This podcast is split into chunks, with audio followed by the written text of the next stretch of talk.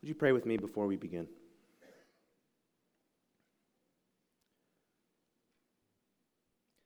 Oh God, our hearts, our hearts are heavy.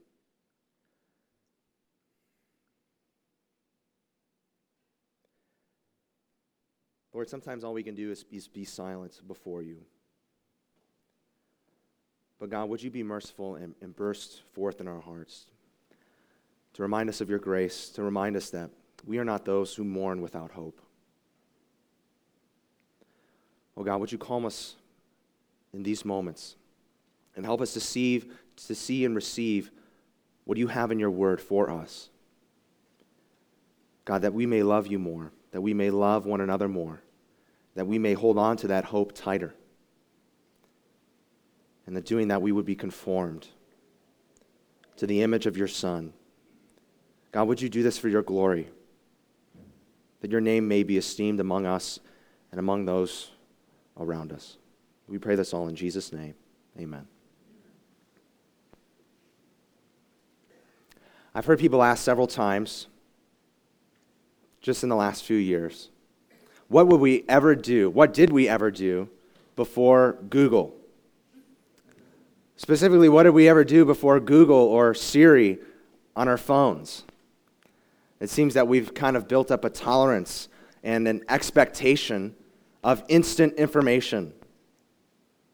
Now, one of the kinds of information that is readily available to us, right in our pockets, is statistics.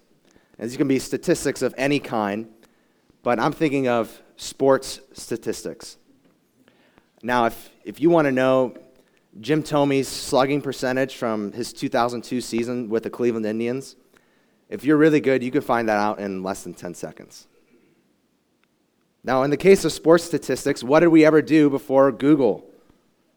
Well, we had something called baseball cards.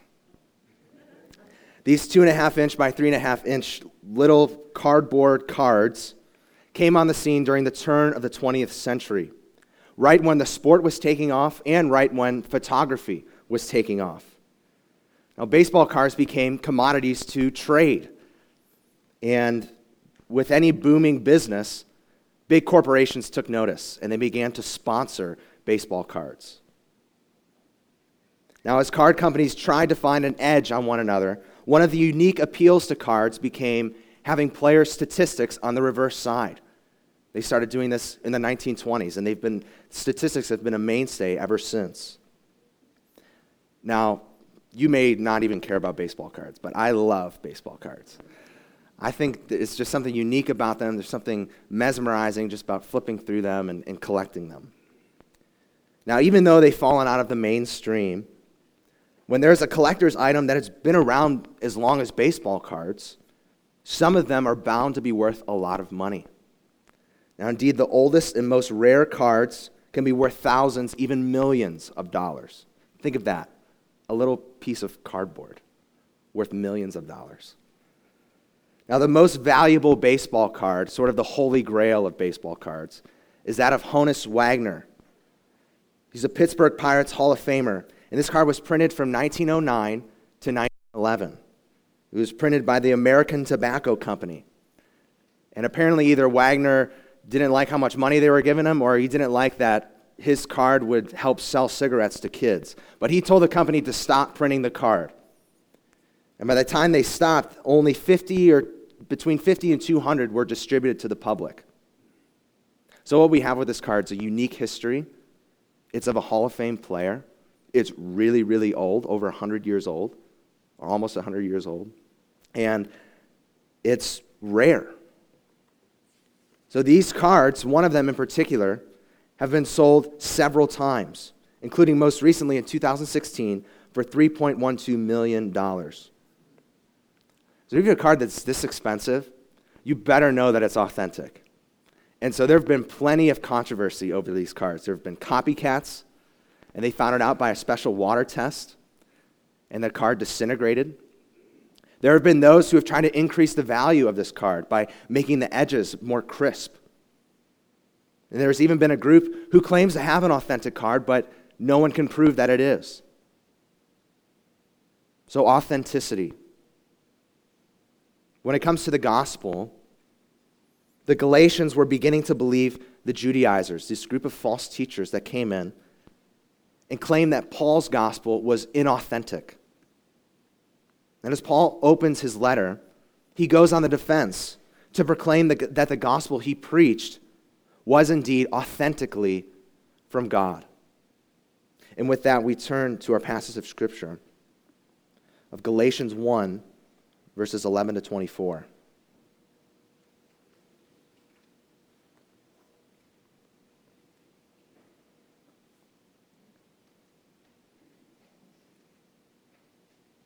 For I would have you know, brothers, that the gospel that was preached by me is not man's gospel. For I did not receive it from any man, nor was I taught it, but I received it through a revelation of Jesus Christ. For you have heard of my former life in Judaism, how I persecuted the church of God violently and tried to destroy it. And I was advancing in Judaism beyond many of my own age among my people. So extremely zealous was I for the traditions of my fathers. But when he who had set me apart before I was born, who called me by his grace, was pleased to reveal his Son to me in order that I might preach him among the Gentiles, I did not immediately consult with anyone nor did I go up to Jerusalem to those who were apostles before me. But I went away into Arabia and returned again to Damascus. Then, after three years, I went up to Jerusalem to visit Cephas and remained with him 15 days. But I saw none of, none of the other apostles except James, the Lord's brother. And what I am writing to you, before God, I do not lie. Then I went into the regions of Syria and Cilicia and I was still unknown in person to the churches of Judea that are in Christ. They, they only were hearing it said, He who used to persecute us is now preaching the faith he once tried to destroy. And they glorified God because of me. The reason that Paul gives the Galatians for why they should believe that the gospel he preached is from God those reasons are, in fact, the same reasons we can give others that the gospel is indeed authentically from God. We believe that the gospel is authentically from God because it glorifies Him alone at every step. And we'll develop this in three points this morning.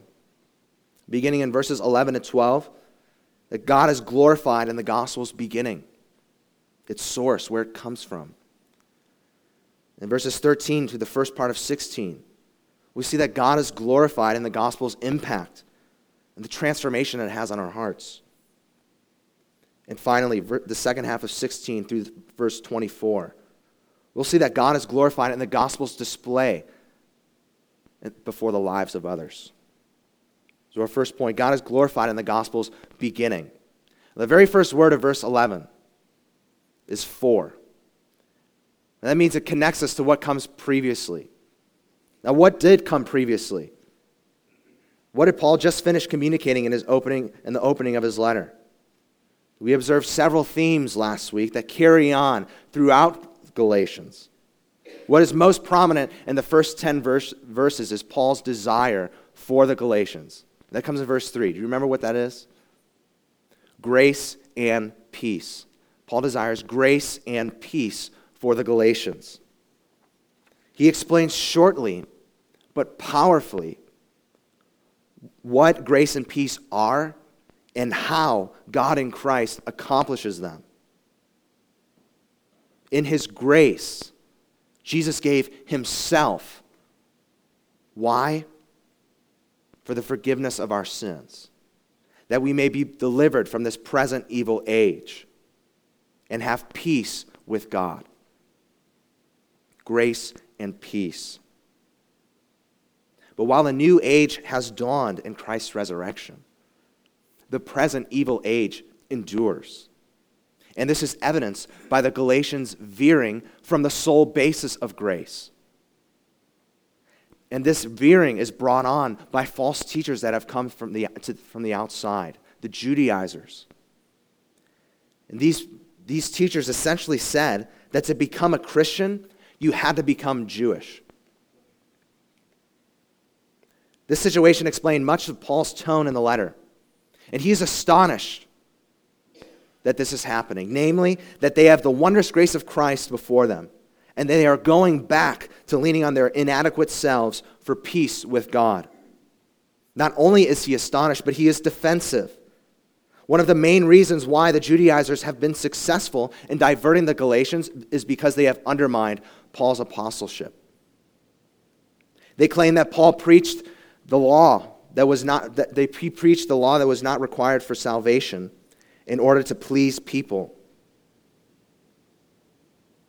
But Paul preached grace.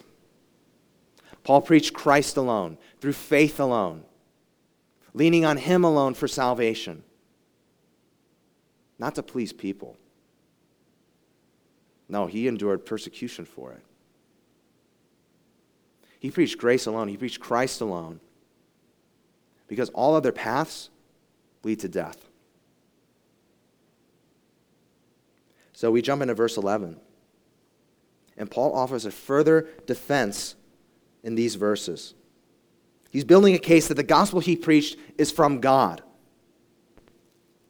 as opposed to being from man.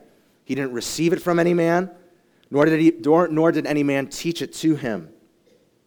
And this is such a big deal because of what the Judaizers were claiming. The Judaizers preached such a different message from Paul that they had to discredit Paul's reputation.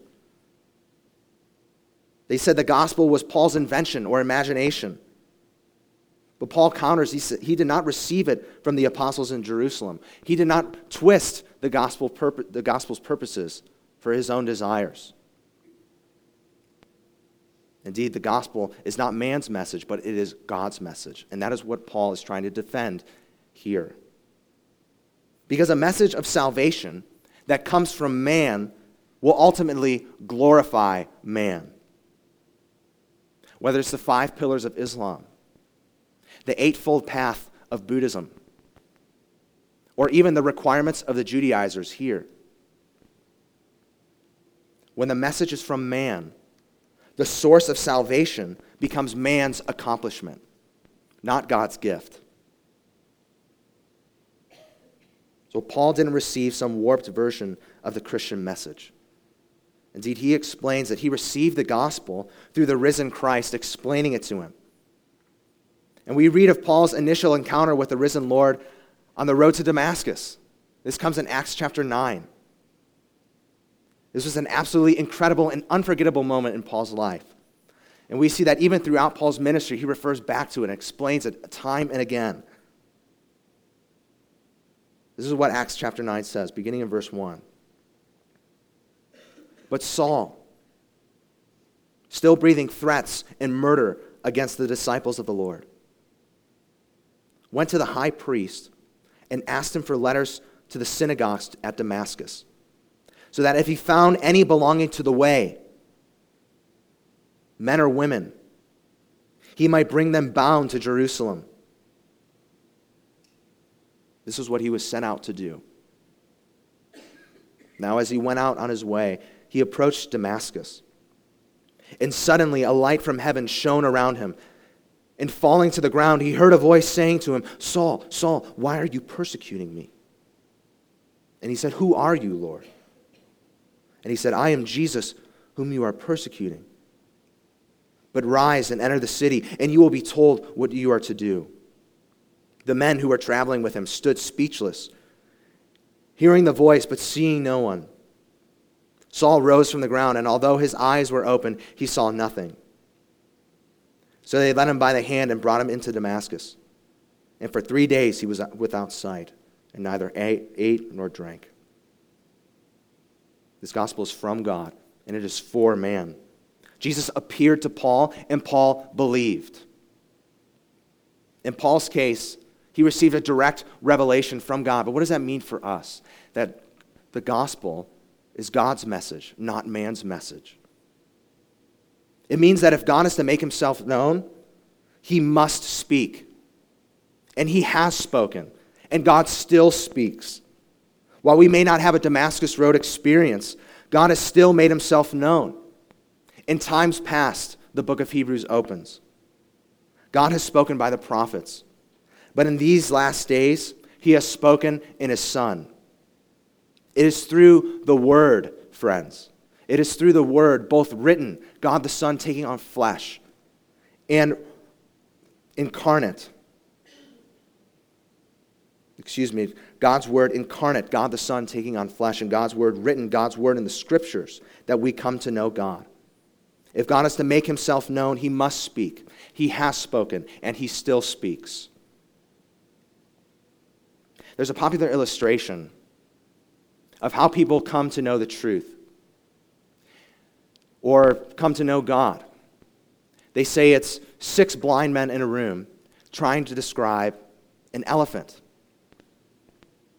Now, one touches the side of the elephant, noticing the smoothness, and concludes that the elephant is like a wall. Another touches the elephant's trunk and notice, notices how round it is and concludes that the elephant is like a snake. Another puts his hand on the tusk and determines that an elephant is sharp, like a spear. Others notice its height, others notice its width, its ear, and its tail. And they all come to different conclusions. Now, there's a wise man in the room who isn't blind. And he tells them that the elephant is a big animal and that they must put their knowledge together to find the whole truth. What do we think of this story? Well, it's based on a logical flaw. You see, if the wise man were also blind, then there would be no story. If we claim to know the parts, then we must know the whole. In other words, they have to know that it is an elephant in the first place to even say that, is an, that it is an elephant. But one thing we can affirm about this illustration is that all of us, including Paul, are indeed blind. But what is something that this illustration doesn't account for? Is that what if the elephant speaks? This is what Paul is saying. If God speaks, it changes everything. The gospel is God's good news for man. It is his revelation of who he is, who we are, and how we are made right with him by faith in Jesus. So, even from the beginning of receiving the gospel, glory belongs to God. Though we were blind and though we were sinners, God made himself known. He revealed himself and he died for us. So, friends, if all glory belongs to God in every step of the gospel, then we're going to have a consistent application throughout. And that's praise and thanksgiving. We praise and thank God that even though we were blind because of our sin, that He did not leave us that way. We thank God that He has revealed Himself and praise Him that He has made the way of forgiveness through the cross of Christ. Secondly, if the gospel is indeed God's message for man, God's message, then let's be confident that Christ is the sure foundation and the rock upon which we stand. This confidence is built on Jesus. We are confident that He accomplished payment for sin because we are confident that He is no longer in the grave. For the seeker who may be listening, Our confidence in Jesus' resurrection is not vacuous. It is, in fact, the only solid explanation for the historical events surrounding Jesus' crucifixion and the spread of Christianity. We are confident that we have a message from God. And we are confident of that because of Christ, because he is no longer dead. But we are not just confident in our message from God but we are also discerning and making sure our message is God's message. Friends, we have been entrusted with a message from the King. We've been given a mission to proclaim it as his ambassadors. Think of that privilege. So, will we faithfully proclaim what the King says? Or will we proclaim what we say? This means, friends, that we need to know our Bibles, that we need to know the gospel. Our confidence that God has spoken and that He still speaks in His Word is why we believe preaching should be biblical. When we preach and teach the Bible, we should be exposing what it says, not imposing what we say. If God has really spoken in His Word, and if God still speaks in His Word, then why would we say anything else? Friends, preach the gospel that is from God. Preach that God is holy, that man is sinful and accountable to God, that Christ is perfect and died for the forgiveness of sins, and that we must respond by turning from our sins and turning towards God in faith in what Jesus has done in our behalf. This is the gospel in its inception that God is speaking and revealing. He has done this, He gets glory for this. And we come to our second point that God is glorified in the gospel's impact. Now, Paul is still on the defense that his gospel is from God. And his first reason was rooted in the fact that the risen Jesus appeared to him. He received it directly from the Lord. Now he points to the inner transformation that God caused in his heart. In other words, only God could have brought him from what he was to what he became. So, who was Paul? He gives a brief sketch beginning in verse 13. And he indicates that even they have heard of who he used to be. Even the Galatians knew of Paul's former life. And Paul's former life was in Judaism. This word means the Judean way of belief and life. Paul's not saying that he is no longer an ethnically Jew. He is explaining his beliefs and actions of his former life. And what was his former life in Judaism? Well, we look again to verse 13. It consisted of violent persecution of the church of God. Of violent persecution. And we talk about we talk about the freedoms we have in America. We see Paul's former life. Violent persecution of the church of God. Violent persecution. It's a reminder, friends, it's so easy. It's so easy to skim through Scripture. I don't know about you. I, have never been, I've never been beaten because I believe in Jesus. I've never been spat upon. Um, I've never been cursed out. I've never been whipped. I've never been arrested because of that. I'm talking about violent persecution. Paul was a terrorist of Christians. That's what he was. It, he wasn't just a, I want to annoy Christians, but he, he was, I want to wipe Christianity off the face of the earth. We ask ourselves, where do we hear that language today? That's what Paul was.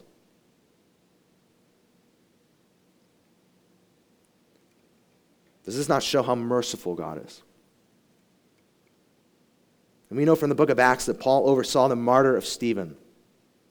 We also know that he went from house to house, seeking to arrest and attack Christians. Paul even says in Acts 26:10 that every time he got a chance to cast his vote to put a Christian to death, he did it. Think of the hate in this man's heart. If that weren't enough, Paul says in verse 14 that he was successful in Judaism. He was a young prodigy.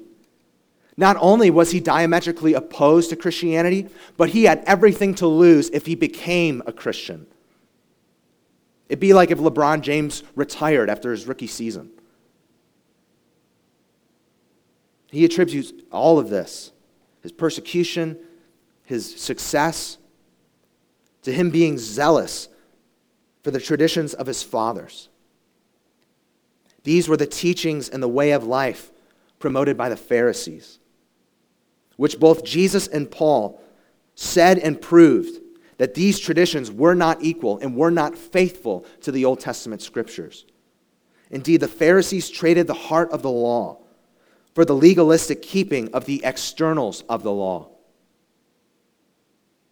The point is, Paul and his persecution, Paul and his success, this man was greatly misguided. His zeal was not for God, his zeal was for maintaining tradition and culture. This was Paul's former life. A young and up and coming Pharisee who was sold out on climbing the ladder of Judaism and persecuted those who deviated from this path. All of the details of his former life serve to magnify the power of God's grace. Indeed, it is a dark picture in verses 13 and 14. However, there's a glorious shift that comes in verse 15. And this is just like Paul. This is just like Paul to hammer his readers with bad news, only so that the good news will shine brighter. We see this in Romans 3. We see this in Ephesians 2. The bad news of who we are, but the good news of who God is. When looking at God's transforming grace in verses 15 and 16, we see how God transformed Paul and we see why God did it. The first step, Paul says, is that God set him apart before he was born. Nothing inside of Paul would indicate that he would turn to Christ. It was God's action from the very beginning. God then called Paul. Why did God call Paul? Did God call Paul because of something that Paul did? How could he? Look at what Paul was. This call was solely by grace. It was God's gift, it was God's unmerited favor to Paul. And it's the same with us. Friends, we do not love God because we first loved him. No, because he first loved us. So, the God who set Paul apart and called him by grace revealed his son to him the text literally says, revealed his son in him, in his heart, to change that hateful man, Paul. It is similar to the call of Jeremiah. And it shows that what God sets out to do, he will accomplish. Jeremiah 1 5 says, God is saying, Before I formed you in the womb, I knew you. And before you were born, I consecrated you. I appointed you a prophet to the nations. God called Paul from the very beginning, it was his work. Why did God do this? Well, it's sort of like peeling back the layers of an onion here. We see in the text that God called Paul or saved Paul so that he would preach the gospel to the Gentiles. Now, this doesn't mean Paul exclusively preached to Gentiles. We see in Acts, as he went around to cities, he first went to Jews. But God did call him outside the bounds of geographic Israel. So, this is kind of the first reason, but we look underneath this reason. God didn't need Paul to spread the gospel among the Gentiles. God chose to do this and he chose to do it according to his own good pleasure. Paul says God was, re- was pleased to reveal his son in me. God shows his mercy. His mercy. We remember what mercy is. Mercy is not owed by God, or else it would not be mercy. God shows his mercy as passages such as Ephesians 1 and Romans 9 declare. God shows his mercy according to the counsel of his will, to his good pleasure, because it is not owed. He shows his mercy to the praise of his glory. Paul sums this up well when he's writing to his protege, Timothy. We remember he calls himself the chief of sinners. I couldn't imagine how Paul wrestled with his sin after he came to faith. But he attributes everything to God. He writes in 1 Timothy 1:16 that he received mercy as the chief of sinners. Why? So that the glory of Jesus might be put on display. God set Paul apart and called him. And he did so to display his glory, to display his mercy, to display his grace. It is God's work, and God gets the praise for it. So we remember the big picture. There are a lot of details in these verses. When looking at Paul's life, there is one explanation for his transformation of heart, and that is the work of God. The gospel is from God because it is He alone who can turn a heart of stone into a heart that beats for Him. And we see, we see God's work, and I love this. We see God's work in the shift of focus from verses 13 to 14 to verses 15 to 16. Notice in verses 13 to 14. Paul says, This is my former life. I persecuted the church. I was advancing. I was zealous. Then in verse 15, Paul says, But God set me apart. God called me in his grace, and God revealed his son to me. I was sinful, but God, oh, he was merciful. A huge trend today is to flip run-down, crummy houses. Entire businesses are based on this. And according to HGTV, running a house flipping business is one of the keys to having a successful marriage. What happens is that they'll take one of these run-down, crummy houses, they'll gut it, they'll rewire it, they'll kind of do all the boring stuff, They'll usually change the floor plan, you know, knock down non load bearing walls. They'll fix the roof. They'll bring in new carpet, new paint, new furniture. They'll add sort of this modern rustic flair that you find at Target. And at the end of every one of these flipping shows, there's a big reveal. And they always go to commercial right before the big reveal. The homeowners see their house and they're stunned. They walk inside just like with this joy of children. And they see every little nook and cranny of, of the transformation. And finally, after maybe probably 15 minutes or so of doing this, they sit down with the house flippers and they said, Wow, look at what you guys have done. When God saves a sinner, when he saved Paul, he sees the rundown, sinful heart. And he says, I'm taking that one back. And he did this at a high price. He did this at the death of his son to buy us back. The gospel is God's work. It is his work of grace to redeem the sinner and call him to a new life. Thus, friends, we come to the same application as before. As we thanked and praised God that he revealed himself to us, blind sinners, we also thank and praise him that he has called us by his grace, that he has transformed us, that he has saved us at a high cost. Glory be to God that though we were dead in our trespasses and sins, God made us alive together with Christ. By grace, we have been saved. And when we see the transformed heart of Paul as evidence that the gospel is God's work, we must ask ourselves how has the gospel impacted us? See, Christianity is more than a set of intellectual facts to give affirmation to. Indeed, the book of James says even the demons believe that Jesus is the Son of God, and they still shudder. Faith in Christ is following him. So, how has the gospel of Jesus transformed what you value? How has he transformed how you view other people? How has he brought you closer to himself?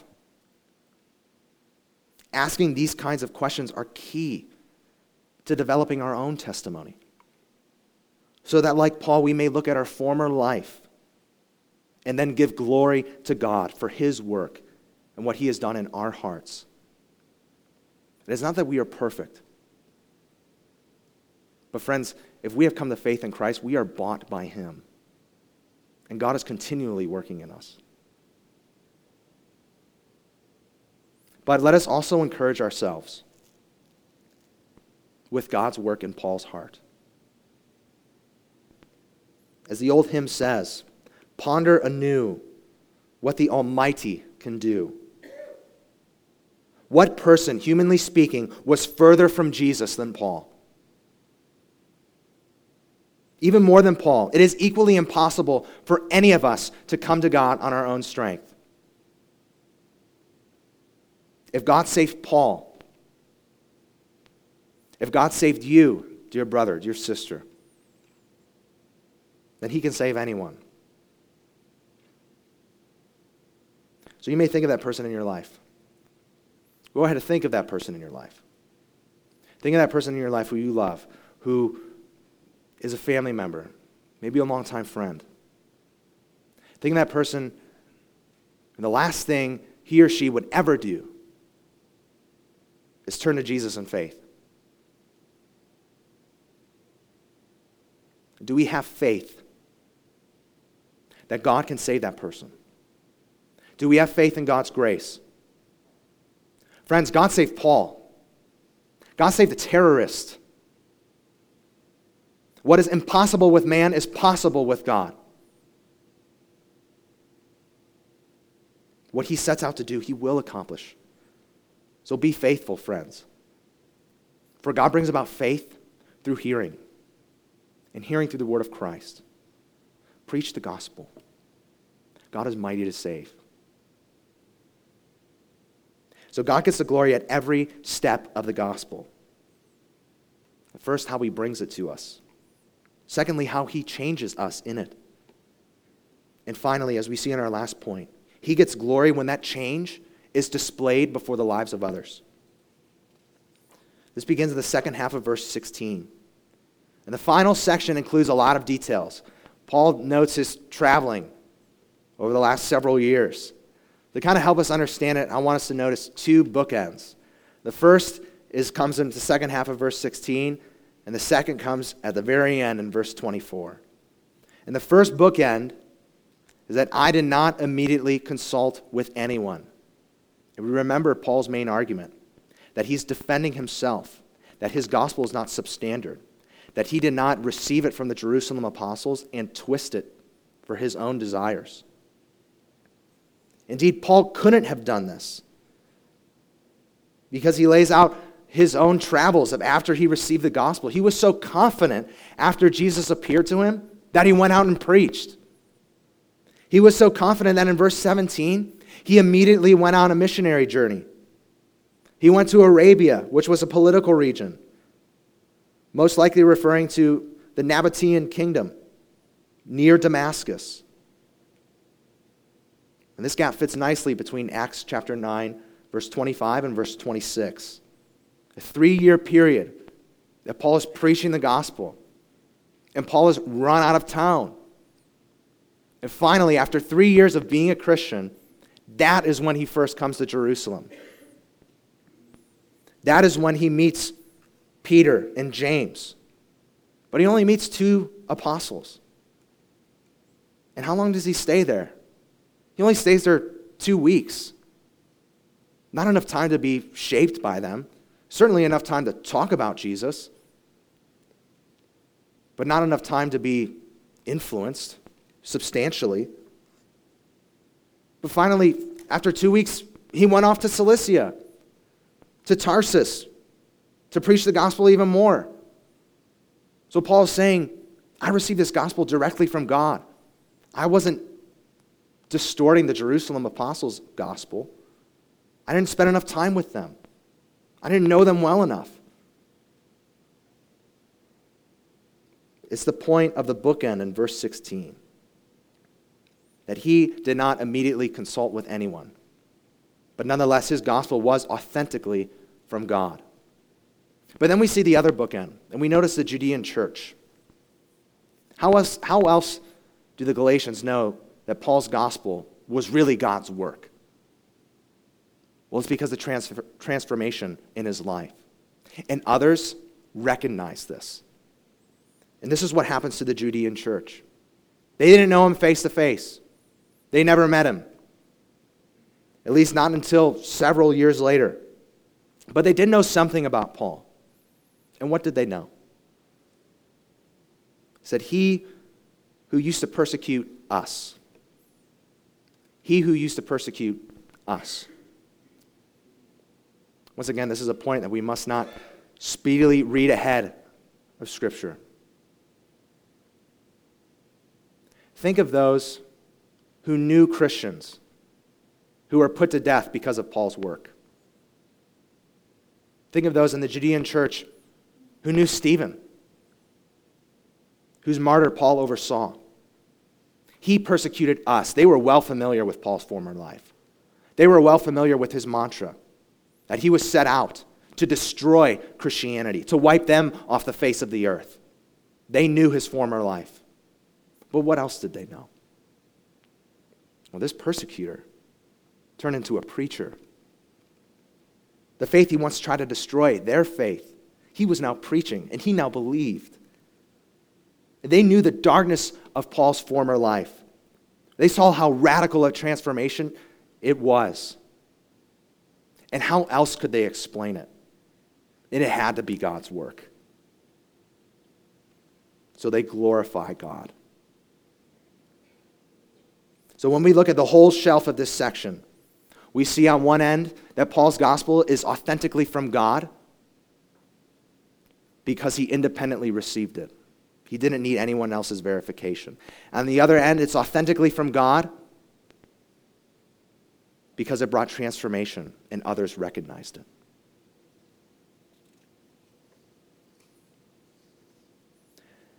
Christian testimonies are inspiring and powerful.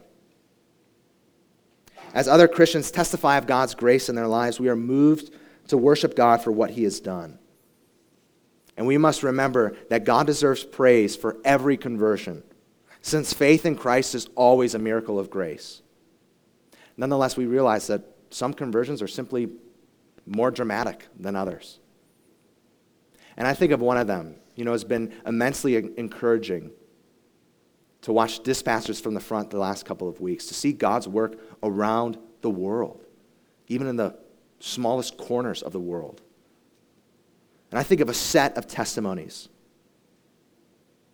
And this happened in Albania. It began with a girl from Albania named Prinda. David, a missionary to Albania, led Prinda to faith in Jesus. And Teresa, another missionary, discipled Prinda. Prinda's family did not take her new faith very well.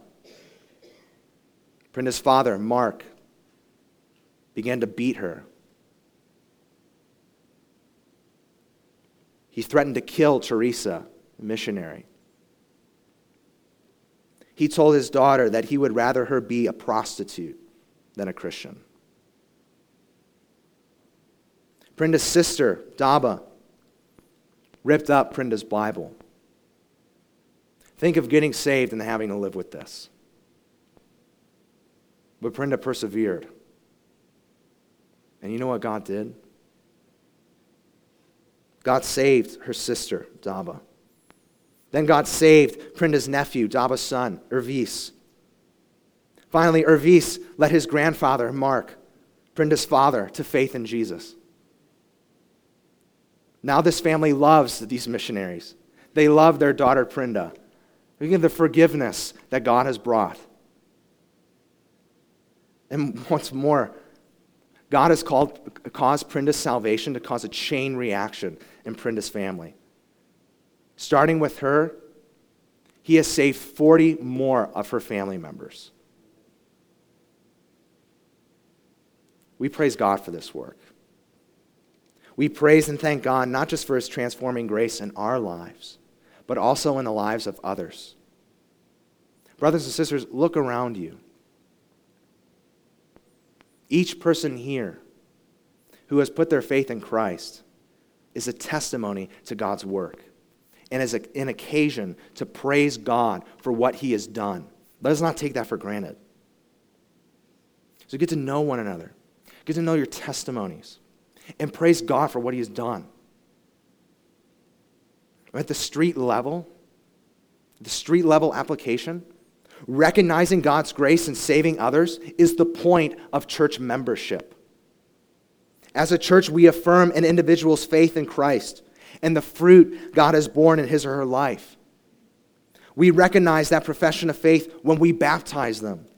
And we continually recognize one another's profession of faith when we partake in the Lord's Supper together. That was not a full theology of church membership and the ordinances of baptism and the Lord's Supper.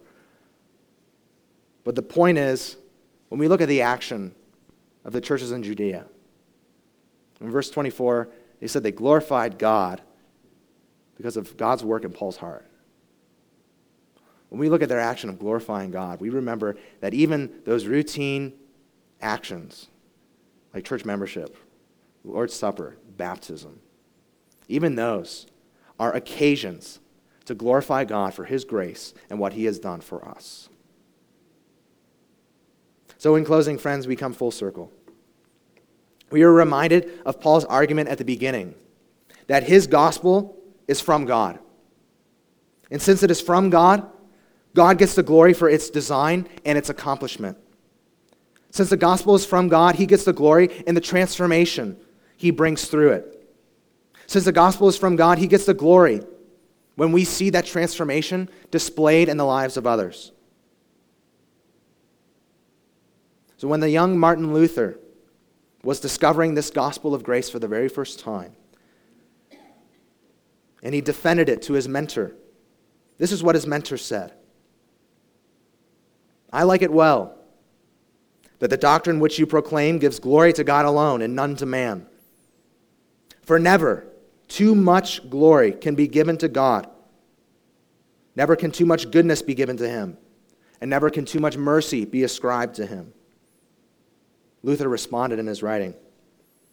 He said, These words of the worthy doctor comforted and confirmed me. The gospel is true because it deprives man of all glory, wisdom, and righteousness and turns over all honor to the Creator alone. It is safer to attribute too much glory unto God than unto man. The gospel is from God, friends. It is His work. To Him be the glory, all of it. Let's pray. Oh Lord, we praise and we thank you. We praise and we thank you that you did what we never could do. We praise, that, we praise you that you have bought us with a price that, Lord, we cannot even fathom. The blood of God the Son and we praise you that this work is accomplished and that we can see it verified by the resurrection of Jesus. Oh Lord, help us to live in this praise and thanksgiving. Help us be, to be thankful for the grace you have wrought in our own hearts. And God, we ask that you would continue to make us new, that we would be lights that shine bright for your grace in a world that is very dark. God, would you do this for your own glory? We pray in Jesus' name. Amen.